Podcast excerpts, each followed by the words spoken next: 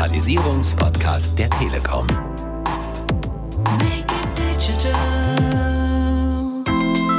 Eine hervorragende Digitalausstattung ist für eine Schule ohne digital ausgebildete Lehrer so sinnvoll wie ein geschenkter Porsche für einen Jugendlichen ohne Führerschein. Make it digital. Willkommen zu einer neuen Folge Digitalisierung einfach machen, der Podcast der Telekom zur Digitalisierung.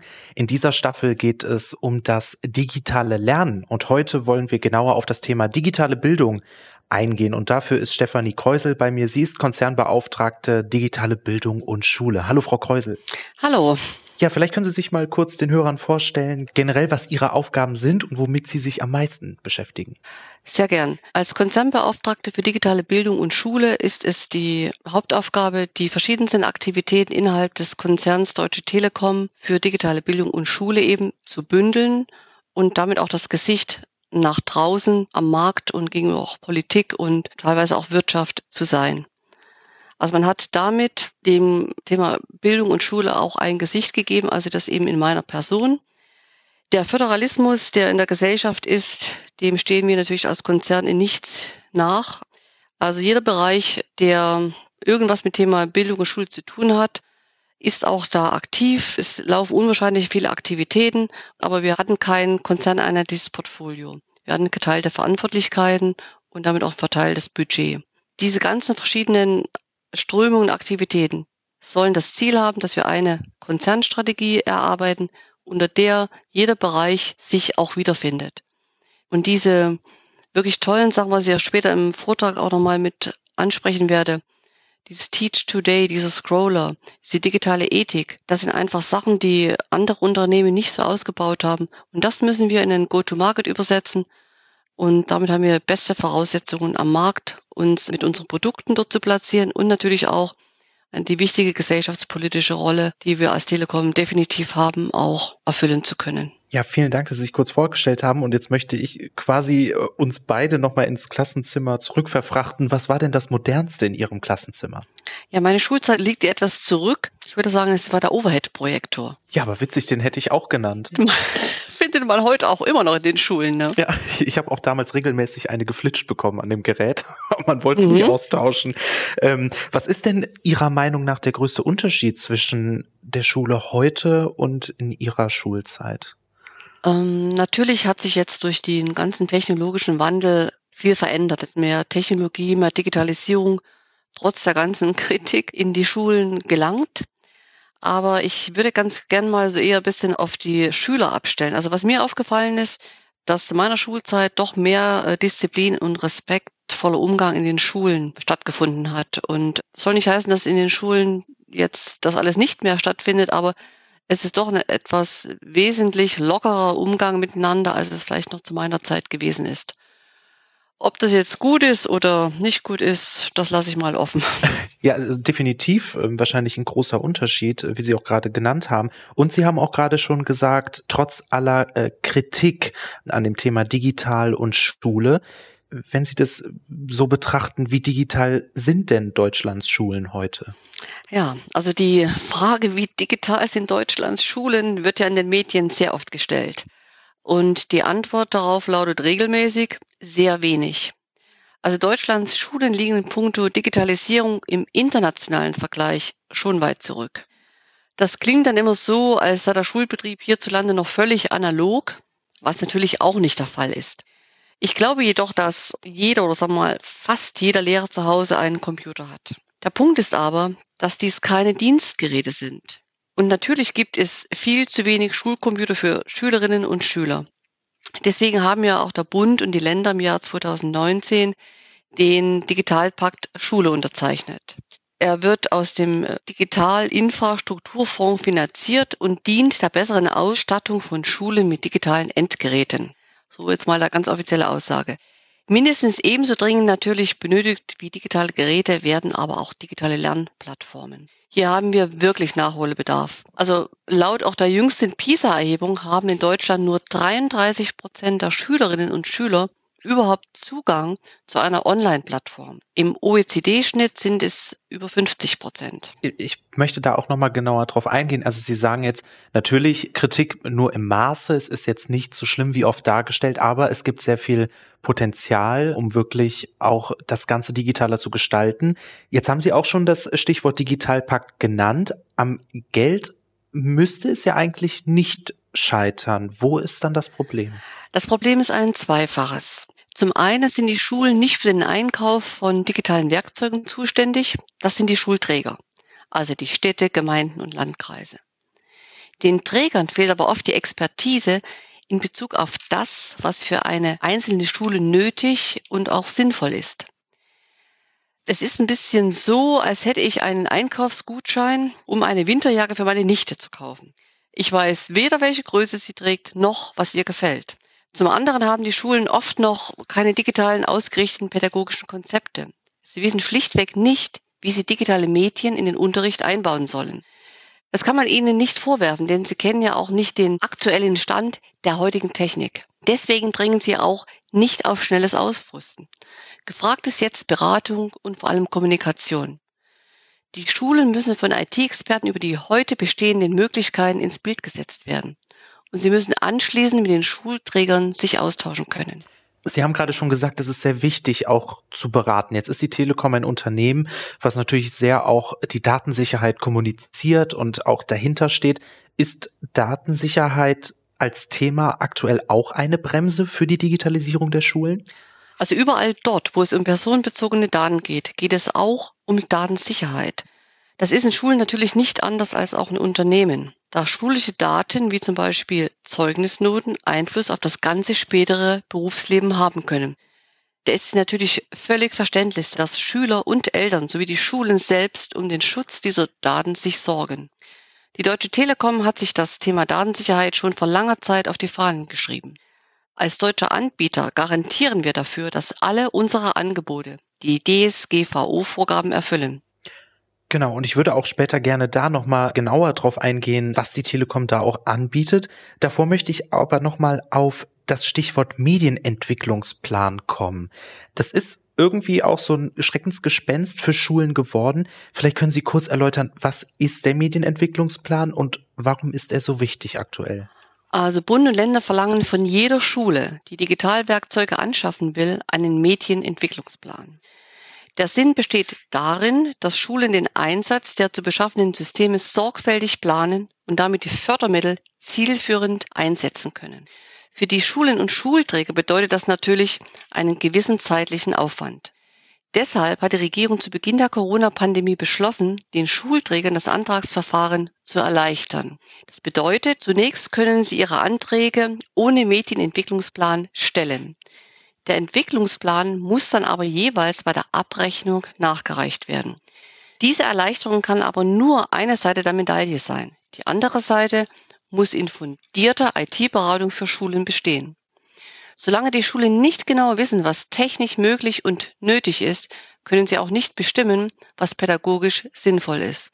Als sehr positives Beispiel sei hier Sachsen genannt. Dort wurden bis zum 30. September diesen Jahres von 95 Prozent aller Schulen ein Förderantrag aus Mitteln aus dem Digitalpakt gestellt. Ja, das, also das ist schon mal eine ordentliche Summe. Und jetzt haben Sie schon gesagt, es braucht die Technik und es braucht die Voraussetzungen. Jetzt ist die Telekom ja eigentlich ein Unternehmen, was eben die Voraussetzungen dafür liefert. Ne? Also zum Beispiel mit, mit der Netzanbindung, mit, mit einem guten Netz, mit großen Geschwindigkeiten. Jetzt ist die Digitalisierung im Endeffekt aber ja auch mehr als ein Breitbandkabel. Was braucht eine Schule denn wirklich im Endeffekt, um erfolgreich digitalisieren zu können? Schulen brauchen im Hinblick auf Digitalisierung dreierlei. Erstens hinzureichende Technik. Dazu zählen sowohl ein Breitbandanschluss und die nötige Vernetzung als auch die Ausstattung mit Geräten, also Routern, Endgeräten und so weiter. Zweitens bedarfsgerechte digitale Lehrsysteme. Dabei lautet das Leitprinzip Technik folgt Pädagogik. Das heißt, die Schulen müssen erkennen, was sie brauchen und dann einfordern. Drittens, die Lehrkräfte müssen im Hinblick auf digitale Transformation fort- und weitergebildet werden. Eine hervorragende Digitalausstattung ist für eine Schule ohne digital ausgebildete Lehrer So sinnvoll wie ein geschenkter Porsche für einen Jugendlichen ohne Führerschein. So, solange es kein Modellauto ist. Ich habe sie immer sehr geliebt, muss ich sagen. Die kleinen, meine kleinen Porsche-Autos. genau. Aber jetzt sagen Sie schon, äh, angenommen, machen wir mal das Gedankenspiel auf, da ist jemand, der ist da voll ausgebildet und der möchte da alles rausholen. Dann werden da 40 Virtual Reality Brillen eingekauft. Also das jetzt einfach mal als Gedankenspiel. Wie viel Digitalisierung ist für eine Schule denn überhaupt sinnvoll? Bis wohin macht es wirklich Sinn und ab wann ist es vielleicht auch übertrieben?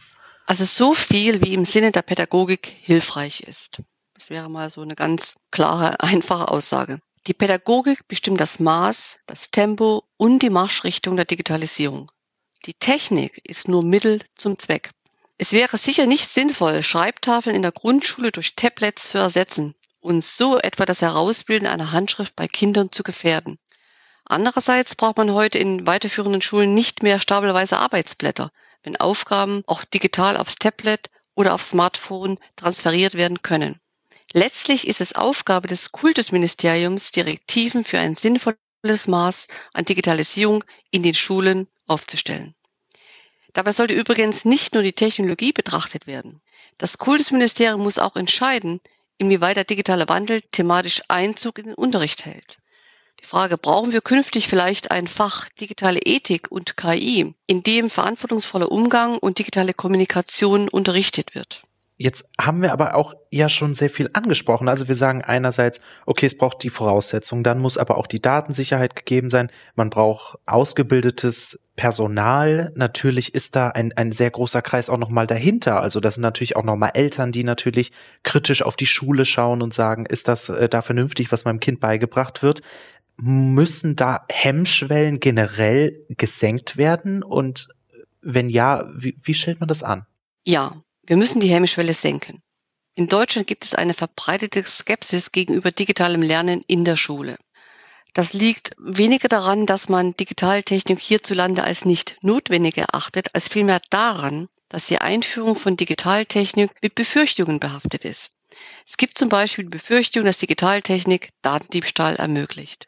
Es gibt die Befürchtung, dass Digitaltechnik leicht manipuliert werden kann. Es gibt außerdem die Befürchtung, dass ein Systemausfall den Unterricht komplett lahmlegen könnte. Was ist im Übrigen mit Updates? Was ist mit Kompatibilitätsproblemen? Wir müssen diesen Befürchtungen mit Aufklärung begegnen. Wenn Eltern und Schulverantwortliche wissen, welche Sicherheitskonzepte es gibt, dann werden sie auch offener für die Implementierung von Digitaltechnik in Bildungssystemen sein. Und ich fand es jetzt auch interessant, dass Sie gesagt haben, was findet im Falle eines Technikausfalls dann statt? Also wie soll man dann den Unterricht führen? Und ich dachte mir nur schnell, den, den Overhead-Projektor, den gibt's wahrscheinlich immer in der Ecke. Also auf den können wir wahrscheinlich immer zurückgreifen, selbst wenn es da irgendwie technische Schwierigkeiten gibt in den anderen Systemen. Jetzt würde ich gern dann den Blick von dem generellen, auch digitale Bildung nochmal zurück zur Telekom richten und da einfach mal ein bisschen reinschauen, was bietet die Telekom denn an? Also was tut die Telekom, damit eben Schulen dabei sein können, damit sie an, an der digitalen Welt teilhaben können? Welche Angebote gibt es da? Also ganz kurz eine ganze Menge.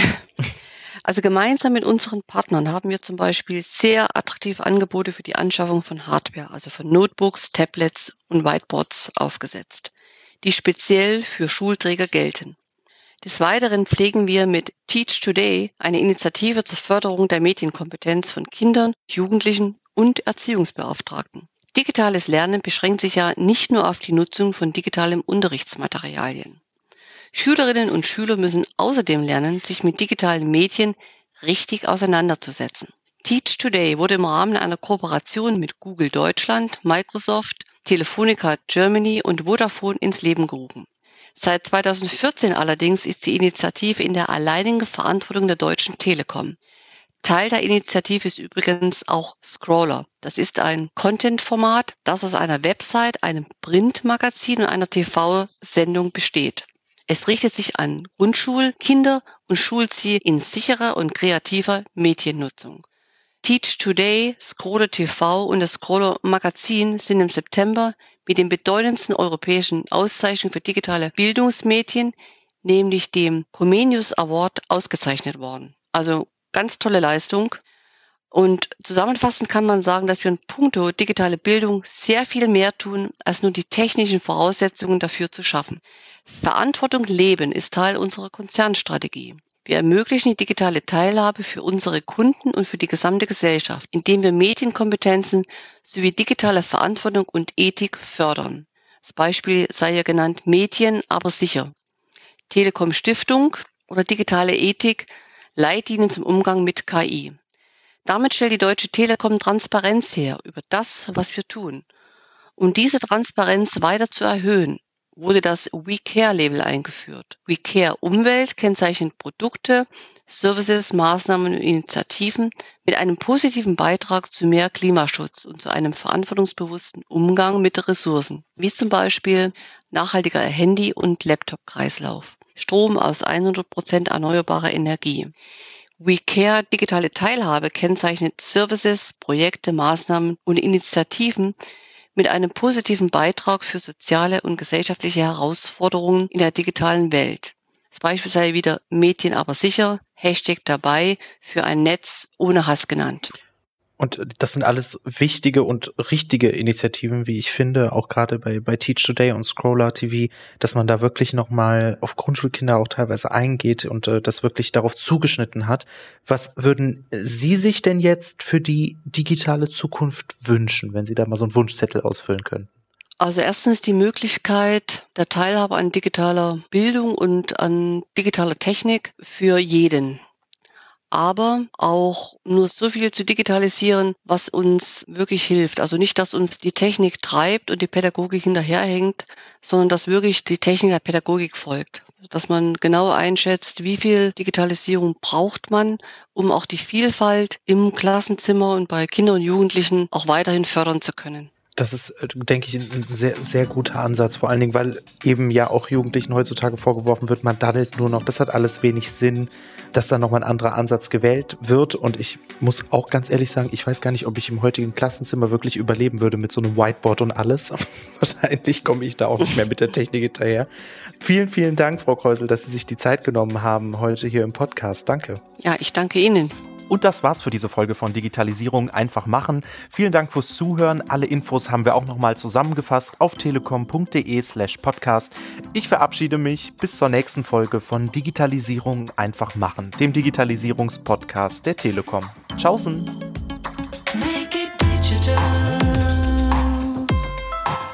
Digitalisierung